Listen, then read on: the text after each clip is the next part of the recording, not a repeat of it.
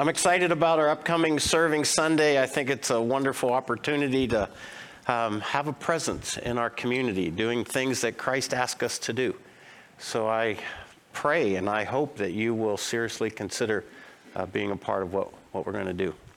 So um, I was feeling like I might need to take a minute and clarify something in case anybody's confused. You might hear the word roots quite a bit around here lately. Let me just kind of explain that to you. Um, we are in a series or in a theme for the year 2024, which we've called Putting Down Roots. The, um, the picture of roots throughout the Bible is often in reference to the things that we hold on to, the things that we believe and that we trust in. And so, what we're doing in 2024 is we're exploring some of the important or essential beliefs of our Christian faith. So, we'll be doing that all year, looking at a number of different of the foundational beliefs of our faith as Christians. And then we've been talking about this thing called rooted. They are related. Rooted is a 10 week small group experience where people will be exploring a further study of the things that we believe as Christians and some of the important practices of our faith. And we're excited that's going to embark uh, here on February the 28th. So that's coming up here this coming Wednesday. And if you haven't already signed up to be a part of Rooted, I'd encourage you to be a part. We have a lot of people who have said yes. We have a number of uh, life groups that are committed to exploring the, the Rooted experience. And um, I hope that. Uh, you'll join us. I'm really, really excited about it. I think it's going to be a really wonderful way to kind of knit our church family together around a shared experience of what it is that we're learning about our faith. Make sense? Yeah. All right. So, for the past six weeks, as a part of our Putting Down Roots series, we've been looking at a certain topic. We've been looking at the topic of the sovereignty of God. The first of the topics that we're exploring in this year long series. Now, I, I happen to come from a position that says what we conclude about the sovereignty of God actually lays the groundwork for the rest of all of our other beliefs as faith, as, as Christians. Um, a confidence in the sovereignty of God and what we decide about it will determine a lot of what we decide about all the other things that we commit to believing together as Christians. And so um, I was prepared to conclude that conversation today. However, in preparing my message, I realized I had far too much material than I could get done in the time that was allotted, so I made the executive decision that we're going to extend this series one more Sunday. So if you'll come back next Sunday, I'd like to conclude the series on the topic of sovereignty. Now, we have not exhausted the topic of sovereignty, as you could imagine. We've just scratched the surface. But I really encourage you to come back next Sunday to hear the conclusion of the topic because what I want to deal with is how does our belief in a sovereign God impact real everyday life? I'm of the mind that if we have a faith that doesn't work in everyday life, what good is our faith? And so I want to try to help us understand what happens in our life, what's different about the way we go about living our life when we have a firm belief in a sovereign God. But today, today I want to pursue it more from a futuristic perspective, like what's to come in relationship to trust in a sovereign God. You guys, you guys game? All right.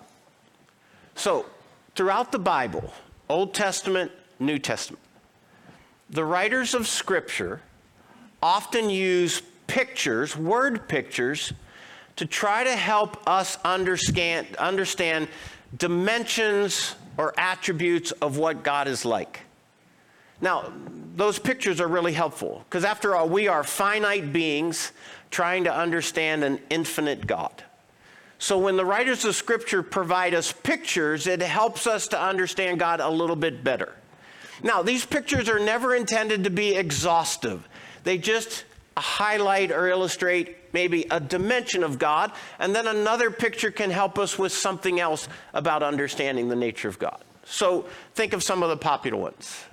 The Lord is my shepherd. It's a picture. It's a picture that helps us understand a little bit of what God is like. And so the more we understand about what a shepherd does, then we can understand a little bit more about what God does. Our Father, who art in heaven. It's a picture that God is a father. He is a heavenly father, an engaged, responsible, mature, wise kind of dad. And the more we understand about that kind of a healthy father, the more we can understand a little bit about what God is like. God is described as a fortress, God is described as a shield. God is described as the bread of life or the living water. These are all pictures that help us understand a little bit more of what God is like. But the most frequent picture that's used throughout the Bible in relationship to the sovereignty of God is the picture of a king. Now, I believe that God is a king, king of the universe. It's also a picture to help us understand a little bit of what God is like and what God does. Now, unfortunately, it's not very familiar to us as 21st century Americans. But that kind of understanding was absolutely central to the worship of Old Testament Israel. In fact, do you know what the word worship means? Do you? The word worship means to bow down or to kiss, which was a popular or familiar expression of giving reverence to a king. And so, this sort of spirit of the of an understanding of God as king was central to how Israel went about worshiping. So we have a passage like Psalm 95, which just is an illustration of this. Here was the spirit of Israel in its worship. Oh, come, come, let us sing to the Lord. Let's make a joyful noise. That's the kind I make. Make a joyful noise to the rock. It's a picture, a rock of our salvation. Let us come into his presence with a spirit of thanksgiving. Let us make a, here it is again, a joyful noise to him with songs of praise. For the Lord is a what? A great God. He's a great king above all the other gods that are imagined out there. In his hands, this God who's the great king, in his hands are the depths of the earth. The heights of the mountains are also his. The sea is his, for he made it, and his hands formed the dry land. This is the God who created the entire universe. Genesis chapter 1 In the beginning, God created the heavens and the earth. Oh, come, let us worship him and bow down. Let us kneel before the Lord. That's a word for king. Let us kneel before the Lord. He's our maker, for he is our God, and we are the people of his pasture, the sheep of his hands, because the Lord is a shepherd. But I, I want to draw your attention to this. Let us worship and bow down. You got it? Now just stick that in your pocket for a minute because we're going to come back to that here in a second. Now, God is a king.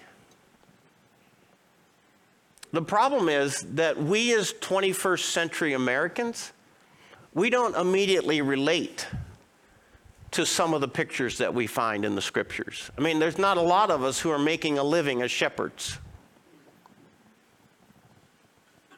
And as Americans, we've not understood what it is to live in the context of the rule of a king. That's not familiar to us. We don't really resonate with that sort of a picture because we've grown up in a constitutional republic with the ideas of democracy. We don't know what it's like to live underneath a king. We are a group of people who are leaders, are representatives that we elect. We have a vote, we have a voice. This is the nature of our experience in the government that we have always known and enjoyed. Now, it's not news that there's a lot of tension in our nation these days. There's a lot of angst in the public because there's some people of the United States who feel like there's another group of people in our United States who are interested in changing things, reimagining our nation, redefining our nation, restructuring our nation. And not everybody is convinced that that's for our good or that that is good. But we have a voice and we have a vote. And we, as a people that live in a constitutional republic, we, we have an ability to influence how we are led. But when you talk about a sovereign king, we don't get a voice, we don't get a vote. That's the nature of what it means to be sovereign. It's interesting, I, I did a little research. There's only seven absolute sovereign places in the United States where there's a king who has all the rule, makes all the rules, has all the say. Just seven small little places through Africa and China. So it's not a very familiar picture to us. It's not necessarily something that we understand. In fact, our familiarity with the rule of a king is usually restricted to two understandings either what we've read in historical books or have watched in movies, that's our understanding of a king, or in more contemporary terms, most of our understanding of a king is that of a dictator. So, not a very healthy picture. So, that in a sense cripples us a little bit of an understanding of God being described as a king. Does that make sense? So, today I want to talk with you a little bit about the prerogative of one who is sovereign. And to do that, I need to help you understand a very particular expression that we see in relationship to how sovereigns were treated throughout the Bible. And one of those very particular expressions, you ready? Is the practice of bowing down or bending a knee.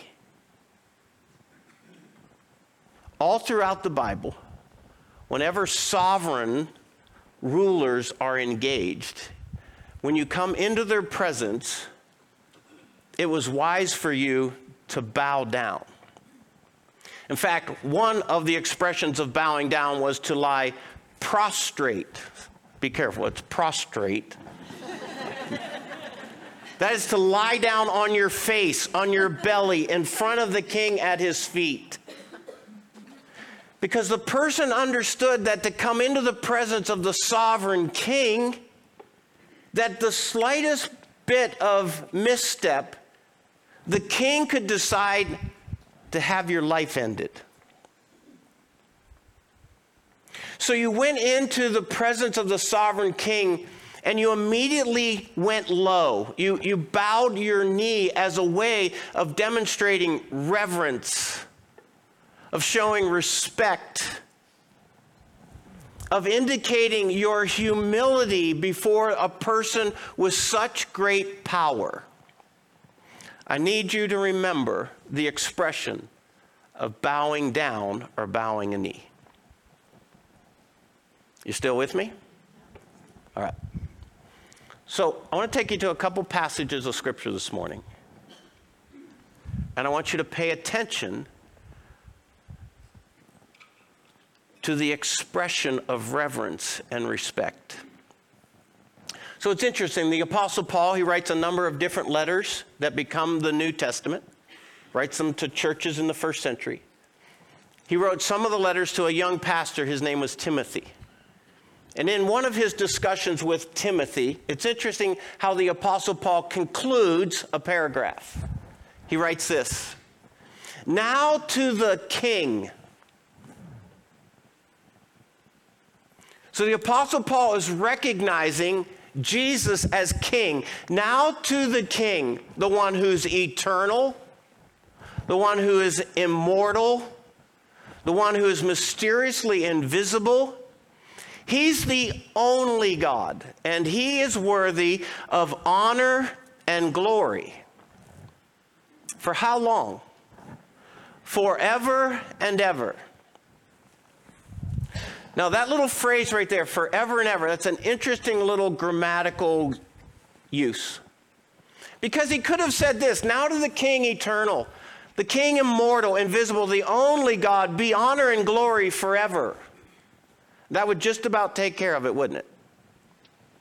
But no, he wants to make sure that we understand clearly that he's going to be the king forever and ever. In other words, when we get done with forever, there's going to be a big, huge dose of more forever placed on top of it. Forever and ever. Now to the King, forever and ever. Here's what he wants us to understand God will never cease being the sovereign ruler of the universe. There's never going to be a day, there's never going to come a time, there's never going to arise a situation where God is not the sovereign ruler of the universe. Do you understand that? Friends, we live in a world, we live in a time, we live in a culture, we live in a society, we live in a nation that would like us to think otherwise. That God is no longer the king. That God has somehow been relegated to the past, the old man in the sky that nobody believes in anymore. Or at least nobody with a brain, or nobody with an education. You see, our society likes to think that God is just outdated and unpopular. He's to be just tossed aside like the boogeyman and the tooth fairy and the Easter bunny and Santa Claus. Sorry if you have kids in the room.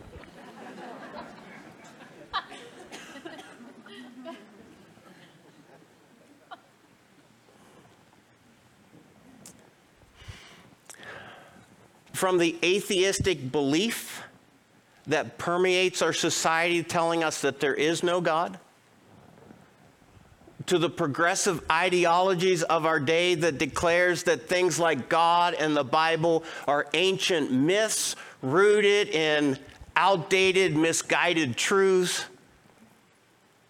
old beliefs that simply perpetuate hateful systems like patriarchy and sexism and racism and homophobia and transphobia. That's all that God is in many people's minds.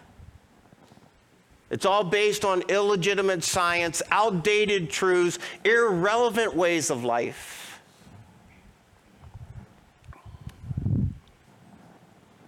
Because we live in a nation and a world that no longer believes that God is a great king.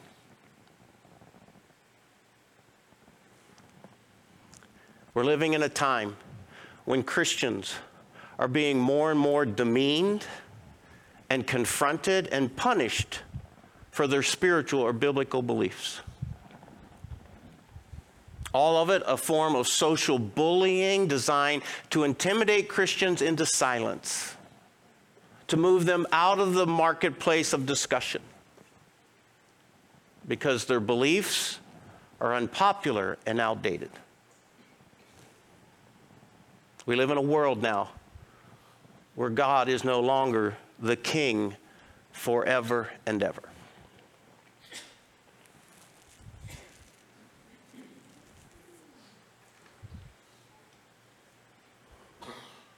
I, I just, I'm inviting you to sit in that for a moment. It's very real. We're naive to think otherwise.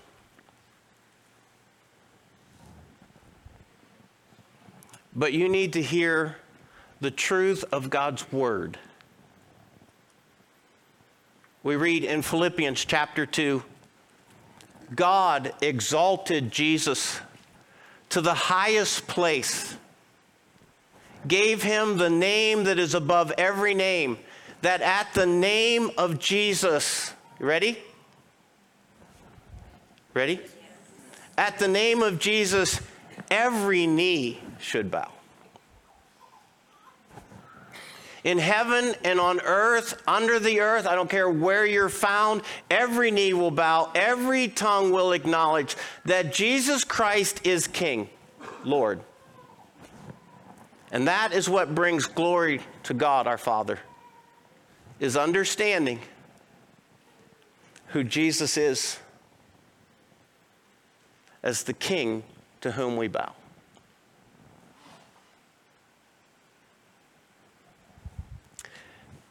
The book of Romans tells us this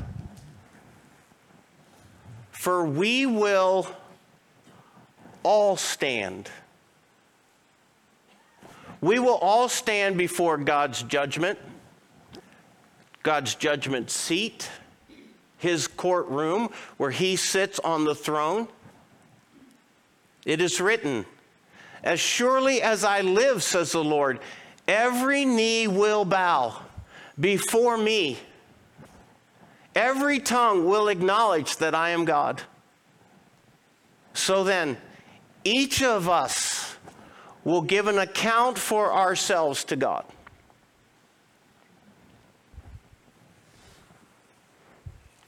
Each of us will give an account for ourselves before God.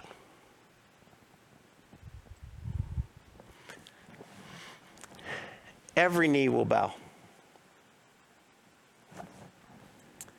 Every knee includes your knee and my knee. Every knee will bow.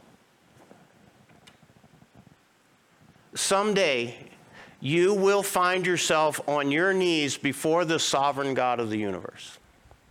The Bible wants us to understand that. Every one of us in this room, someday we will find ourselves on our knees before the sovereign God of the universe.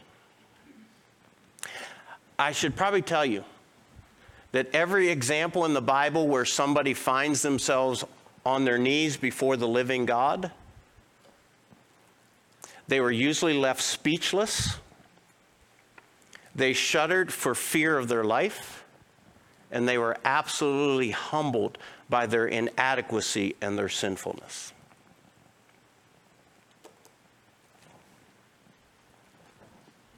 So, this giving an account for our lives, the Bible speaks to it very specifically.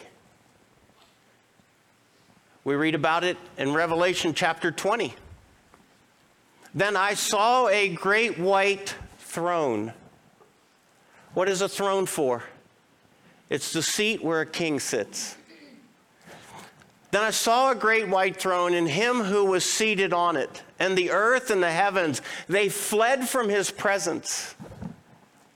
And there was no place for anybody to hide.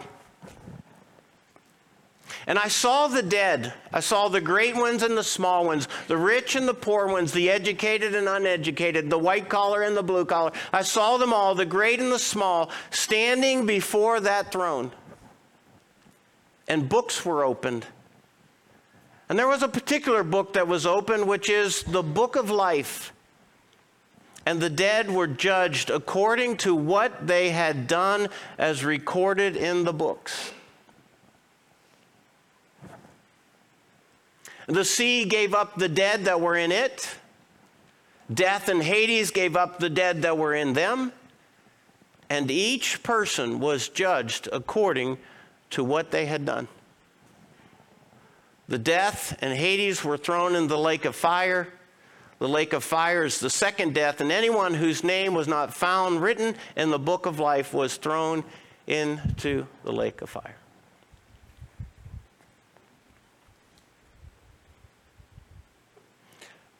Folks, please trust me. I'm not sharing any of this with you this morning. I'm not reading any of these passages with the hope of scaring you. I just want you to know. There will be a day when you will bow your knee in humble submission before the sovereign God of the universe. The question is, when are you going to do that?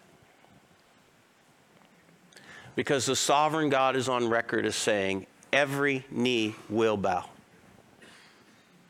The question is, when?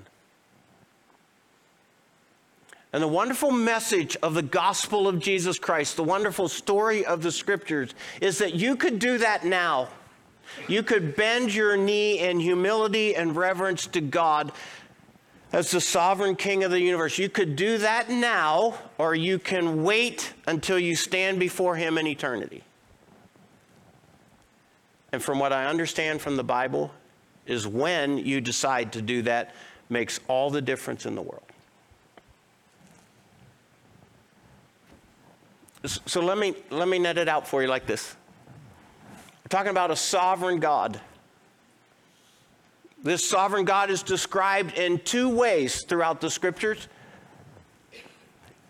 He's a righteous judge, and he will judge correctly. He can also be a gracious father, a father of love and compassion who will deal with his children in grace.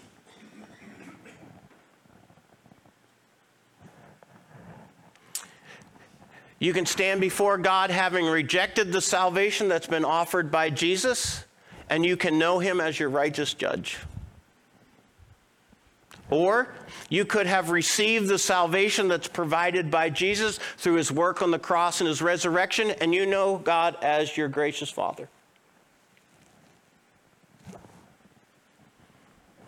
You could have spent your life bowed down to the ways of this world the thinking of this world, the ideologies of this world, the philosophies of this world, and you can stand before a righteous judge. Or you could have chosen to have bowed down to the ways of Jesus and his life and know this sovereign God is your gracious Father. You, you can be a good person, well intentioned, well meaning, doing lots of wonderful, benevolent sorts of things in your life, and you can be found in your own righteousness, the things that you did to earn your way to heaven and stand before a righteous judge and hope that your good works are enough. Or you can be found in the righteousness that Christ bestows on you through your faith in Jesus Christ as your Savior and know God as your gracious Father.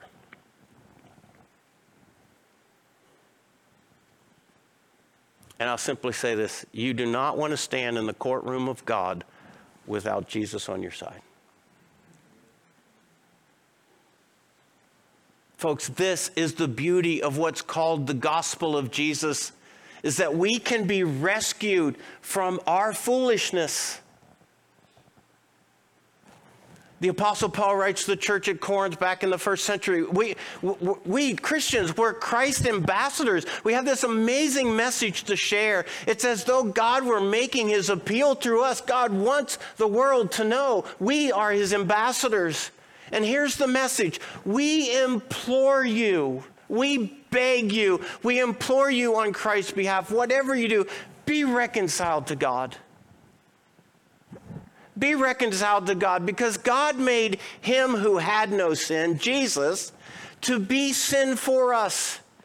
God takes your sins and placed them on his son Jesus at the cross so that in Christ we might become the righteousness of God. He takes our sin and he places it on Jesus and he takes Jesus' righteousness and he places it on us when we put our faith in Jesus as our Savior and make him our King.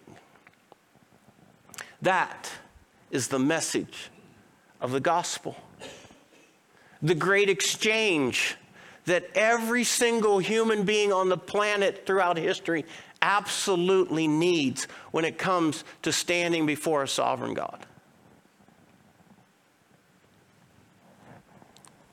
John writes, To all who received Christ, invited Christ into their life to those who believed in his name, the name of Jesus, that name that God placed above every other name. He gave the right to become the sons and the daughters of God. So I ask you this important question. I ask me this important question. When you meet the sovereign God of the universe face to face, will he be your father or will he be your judge?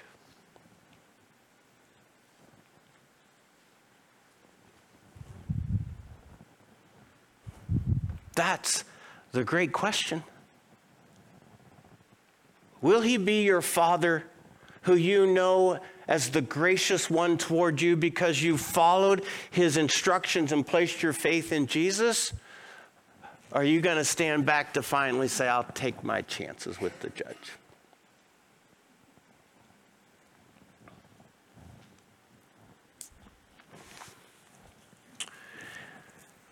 As you might imagine, it's not, being, it's not easy being a preacher these days. We live in a society where words can get you in a lot of trouble. We happen to make a living using words. Now, I want to be really careful what I'm about to explain to you. I have a person in my life.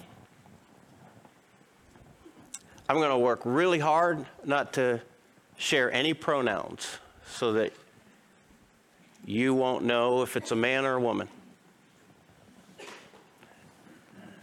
And don't spend a second trying to figure out who it is. I have a person in my life, they often listen to my messages, sometimes when they're here in the room, and sometimes online. And it's been my conclusion now that they listen with a very particular ear always listening for another reason why they disagree with me. I'm really not sure why they keep listening. I really am confused by it. You see, I've determined that we have a very different conclusion about how to interpret the Bible and how to explain the nature of God. Evidently, we look at it from very different perspectives. And on any given Sunday, when I've attended to certain issues or topics, they, they never pass up the opportunity to chase me down after a service and to engage with me about their, uh, their disagreement.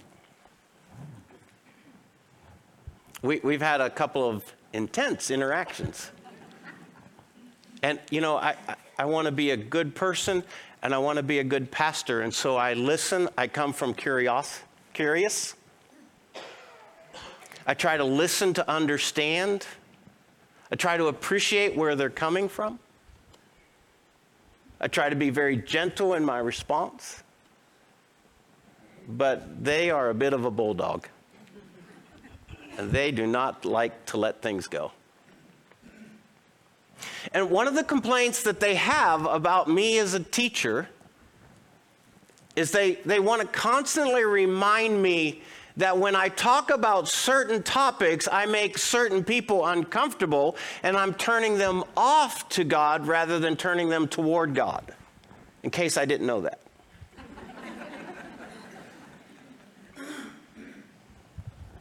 and, and I've finally narrowed it down that there's about three topics that they take great exception with. Anytime I talk about different religions. You see, they come from the perspective that all religions are the same. There's different words for God, different names for God, but if a person is sincere and a person is devout to their beliefs, we'll all make it to heaven to the same God. They are of the camp. Uh, 2 plus 2 equals 4, and 3 plus 1 equals 4, and 1 plus 3 equals 4, and 5 minus 1 equals 4. That we all get to the same place and they hear me say things that seem to suggest otherwise, and they take great disagreement with it.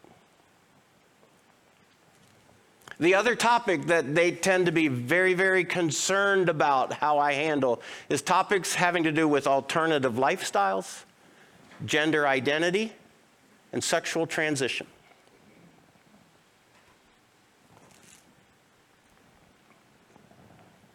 And after a long time, of going back and forth over these things, I finally decided to have a conversation. And I framed it this way I said, obviously, you and I approach things very differently when it comes to understanding God and the Bible. We have very different perspectives. And it seems like the likelihood that you and I are ever going to agree is very unlikely. And it seems like the only nature of our relationship with one another is that it's very defensive. Our only interactions seem to be confrontive and combative. And I don't think that's good for either of us, for you or for me. So, what do you say we just think about it a different way? And I'm being completely sincere when I say this to you. At the end of the day, at the end of the day, it doesn't matter what I think. It doesn't matter what I believe. It doesn't matter what I say. I'm just a guy. I'm just another human being.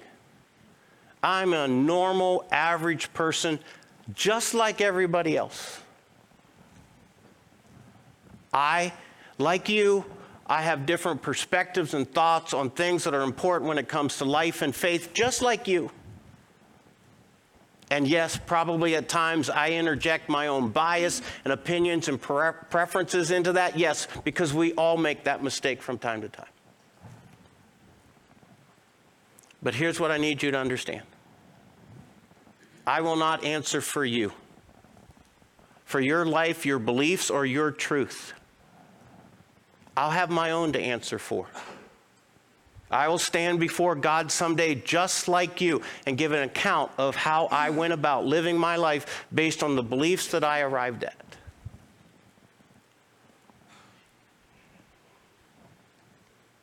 So here's what I said to him Go ahead. Go ahead. I encourage you. In fact, I urge you.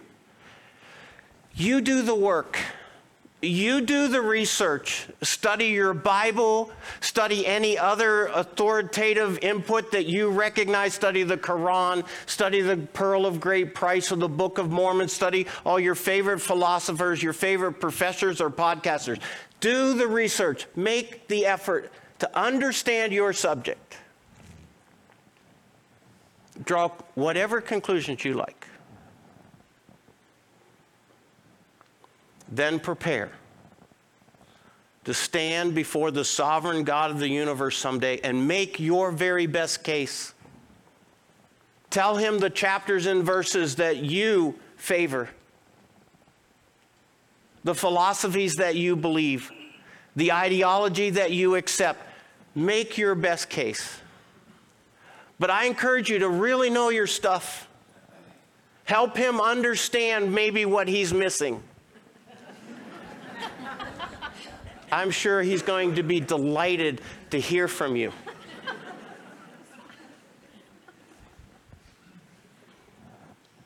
Because at the end of the day, it all comes down to you and him. It's not about me. It all comes down to you and Him. But I should probably tell you that God's truth is eternal and inflexible. He bows to nobody or to nothing. He is not driven by the pulls of popularity, the tumultuous waves of politically correct, progressive thought, or woke ideological chaos of our time. He is not in any way subject to what's happening in our nation and our world. You should probably know this. The sovereign God of the universe will have absolutely no qualms about insisting that you see things his way. And there are people in our nation that would lose their ever loving mind if they heard me say that. But that's the prerogative of being sovereign. regardless of your objections, regardless of your feelings, regardless of your opinions. He will insist that you see things His way, regardless of how sincere you are, how strongly you believe what you hold to be true. He will insist that you see things His way because He is the sovereign, eternal, immortal, invisible God of the universe. And you can't afford to get it wrong on that day. So know your stuff. My best advice to you is turn to Jesus today.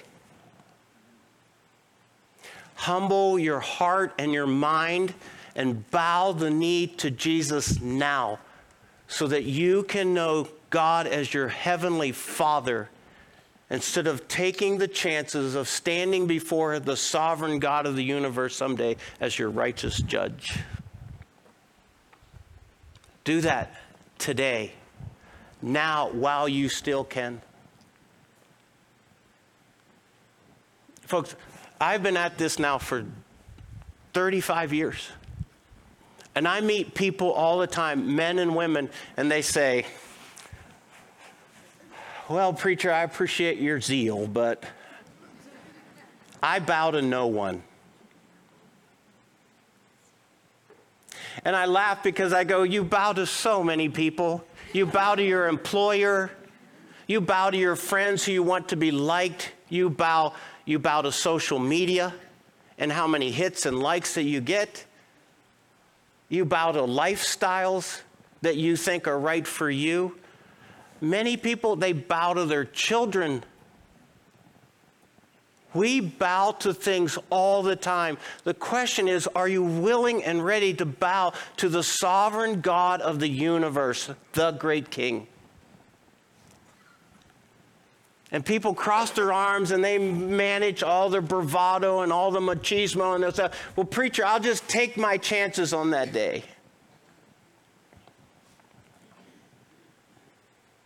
And I wish you the very best. But you need to know on that day, you will bow a knee. Because the sovereign God of the universe has declared that every knee will bow. When is up to you. Make sense? Thanks for listening. Let me ask you to stand together.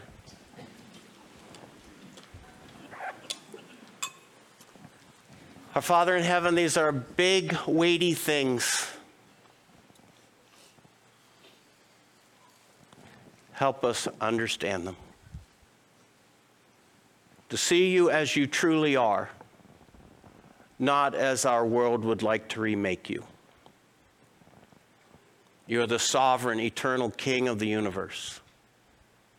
And I, I choose today to bow my knee before you, to receive your grace, your forgiveness, and your salvation. I do so with a humble heart. Thank you for your generous offer. In the name of Christ, I pray. Amen. Thanks, everybody. Have a great week. We'll see you next Sunday.